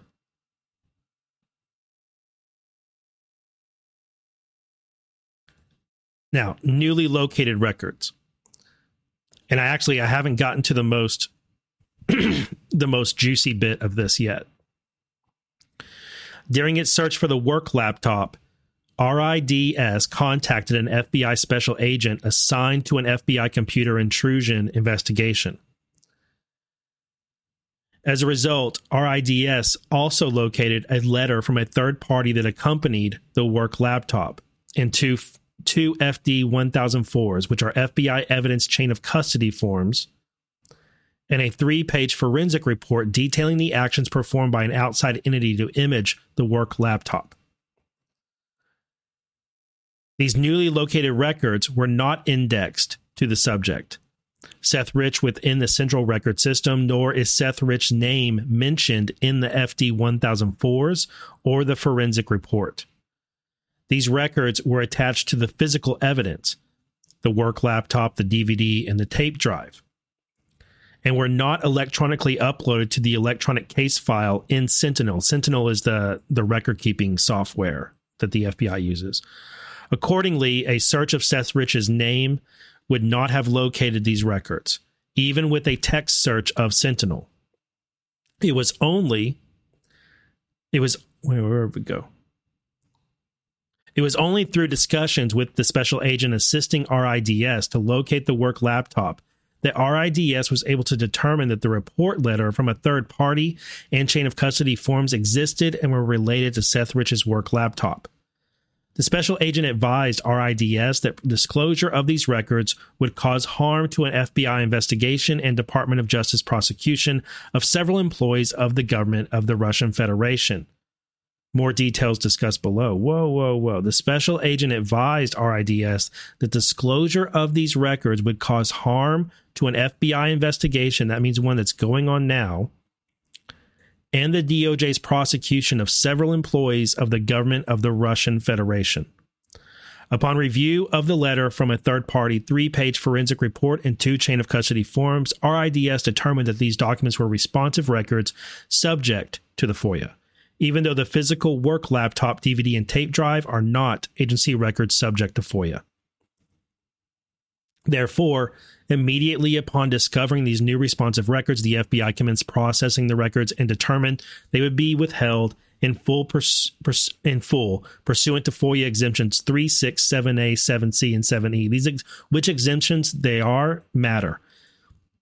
You can learn a lot from those, and I'm going to try and get into those real quick before the end of the show.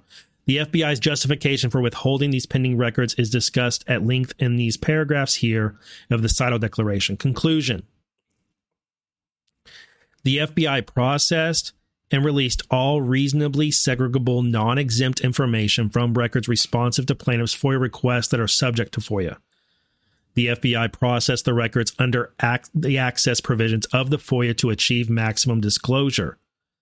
Information was properly withheld in its entirety pursuant to FOIA exemptions 3, 6, 7A, 7C, and 7E. The FBI carefully examined the documents and determined the information withheld from plaintiff in this case, if disclosed, could reasonably be expected to interfere with pending or prospective enforcement proceedings, would reveal statutorily protected information, would cause a clearly unwarranted invasion of personal privacy, or could reasonably be expected to constitute an unwarranted invasion, unwarranted invasion of personal privacy and would disclose techniques and procedures for law enforcement investigations. Further, the FBI determined the work laptop, the DVD, and the tape drive are not records subject to FOIA. After extensive review of these documents, the FBI determined there is no further non exempt information that can be pre- reasonably segregated and released without revealing exempt information. Now, This is the Seidel declaration, which I don't have time to read. The other thing they filed, though, is this, which is 125 pages. And at first I was like, oh my God, 125 page filing. What in the world? I don't want to read all this thing. But I soon, I soon realized that the bulk of it are policy guides. Digital evidence policy guide is published in full here with tons of redactions tons of redactions in it. Um, it's uh, there's it's kind of a mess. Um, and there's another uh, book that's filed in here, another policy guide book that's filed. But what's most interesting about this 125 page filing is right up here at the top. Yeah. Oh, come on. Come back. Go back up here. I made it I made it mad by scrolling so much of it at a time. Right here.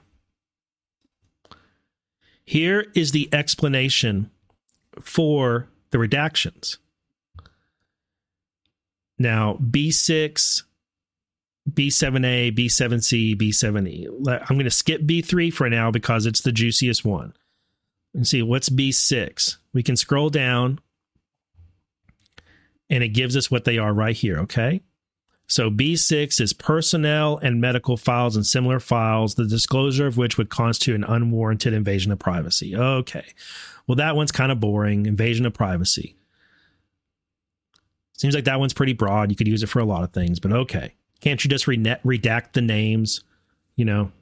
But B7A, C, and E, what are those? All right, let's scroll down. B7A, C, E. Let's look let's look at those exemptions. B7 a could reasonably be expected to interfere with enforcement proceedings. Hey, that's good. That's good because we want enforcement. We want law enforcement to solve the murder of Seth Rich, right?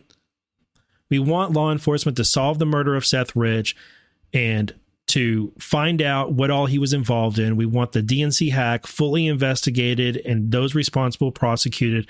And I'm not talking about the normie explanation of the DNC hack.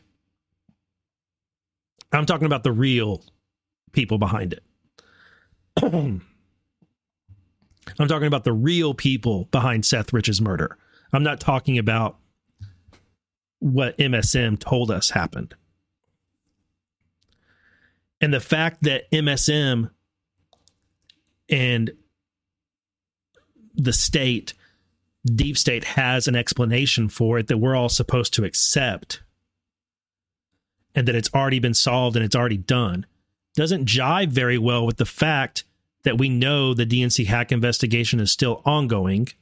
And we know that there's a law enforcement proceeding right here that this exemption is being claimed under there's some there's still work being this case is still active.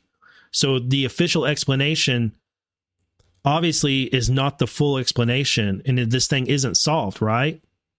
no matter what MSM says. We know from these exemptions that this is still an active investigation. And this is still evidence as part of that active investigation, right? So that's A. What is C? C could reasonably be expected to constitute an unwarranted invasion of privacy. Oh, that one again. Okay, well, you can redact stuff. That's that's a catch-all one you guys like to use.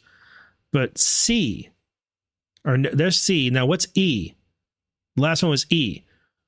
E would disclose techniques and procedures for law enforcement investigations or prosecu- prosecutions, or would disclose guidelines for law enforcement investigations or prosecutions if such disclosure could reasonably be expected to risk circumvention of the law. Exemption B7E is one of the ones they use when the evidence has been gathered in some way that would disclose a technique or procedure, such as a secret program or a source, such as a confidential human source or something along those lines. They use B7E. I have a pet theory about Seth Rich. And that theory, my hypothesis, not theory, I should say, my hypothesis about Seth Rich is that one, we know that Seth Rich was talking to the FBI about the DNC hack. We know that he had been interviewed about it. I think that Seth Rich maybe he wasn't made a confidential human source, but I think he was cooperating with the FBI in their investigation. And I think that's why they're claiming E here. Now, it could be something else, but I think that Seth Rich himself was a source of information. And so, one of the reasons they are hiding everything having to do with these these laptops and um, claiming these exemptions is because they're protecting her their source, who was Seth Rich. I'm not sure about this, but I this is a hypothesis I've been kicking around for a while, and I think it makes a lot of sense, giving the exemptions and giving that we know he had met with the FBI and had discussed with him with them the the DNC hack. Now the last one here is B three. Is B three and B3 is specifically exempted from disclosure by statute other than Section 552B of this title, provided that such statute requires that matters be withheld from the public in such a manner as to leave no discretion or issue, or establishes particular criteria for withholding or refers to particular types of matters to be withheld. And okay, and that's a that's kind of a convoluted legal sentence there, specifically exempted from disclosure by statute what does this mean? And then you look at it, right? This is the juiciest thing, guys. You look at it and you see that 50 USC 3024I1 is listed as the reason cited under B3. So let's look that up. Let's look up what is 50 USC 3024. Let's look this up. All right, I got it here. 50 US Code 3024 Responsibilities and Authorities of the Director of National Intelligence.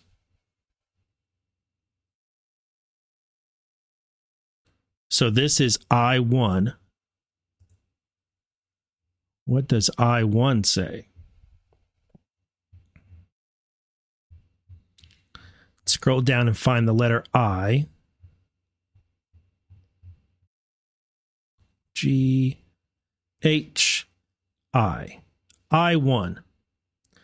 Protection of intelligence sources and methods. The Director of National Intelligence shall, shall protect intelligence sources and methods from unauthorized disclosure. So, this work laptop is claimed under exemption from FOIA under B3 50 USC 3024 I1, which means it's exempt at the direction of the Director of National Intelligence so as to protect intelligence sources and methods from unauthorized disclosure.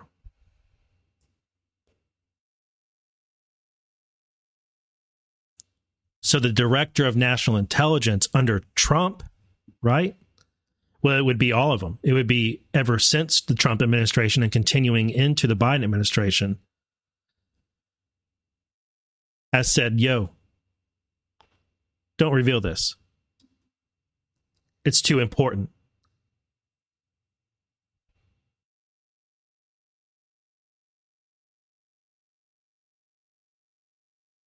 I think I think that's pretty big. The director of national at the direction of the director of national intelligence the seth rich work laptop is being exempted from foia because it would reveal intelligence sources and methods that the director of national intelligence is responsible for protecting. That's that right there. Now y'all probably heard me say before like hey these exemptions are really important guys. You can look at these exemptions and you can learn a lot through deductive reasoning and you know tr- you know thinking about this stuff. Like what are they trying to hide? You have to look at these exemptions that can give you a lot of insight into why they're exempt and what might be under those exemptions. That's a big one right there Uh, that's why I say that. Okay.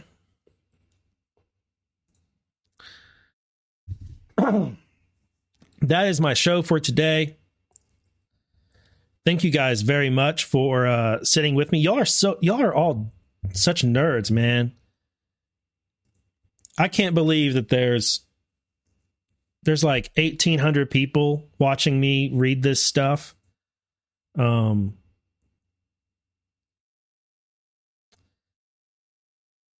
I don't know how many people are. Wa- I don't know, 100 people over on Foxhole. Thank you guys for watching. Really appreciate it. And uh, I hope you got something out of it. So, hope you guys have a wonderful Monday. Yeah, nerds do rule. Once the nerds get involved, uh, we figure stuff out, don't we? So, make sure you watch Defected over on Badlands Media. Catch the replay on Rumble, Defected, me and Burning Bright. We had a great conversation last night. Hope you guys will check that out. Enjoy it. If you like this show, uh, please share it. Give it a plus. Give it a thumbs up over on Rumble. That really helps me out over there. And uh, I hope y'all guys have a great day. Stay positive, and uh, remember, we're not going to win every battle, but we are going to win this war. Y'all have a good one. I'll see you on Wednesday, 9:30 a.m. There we go.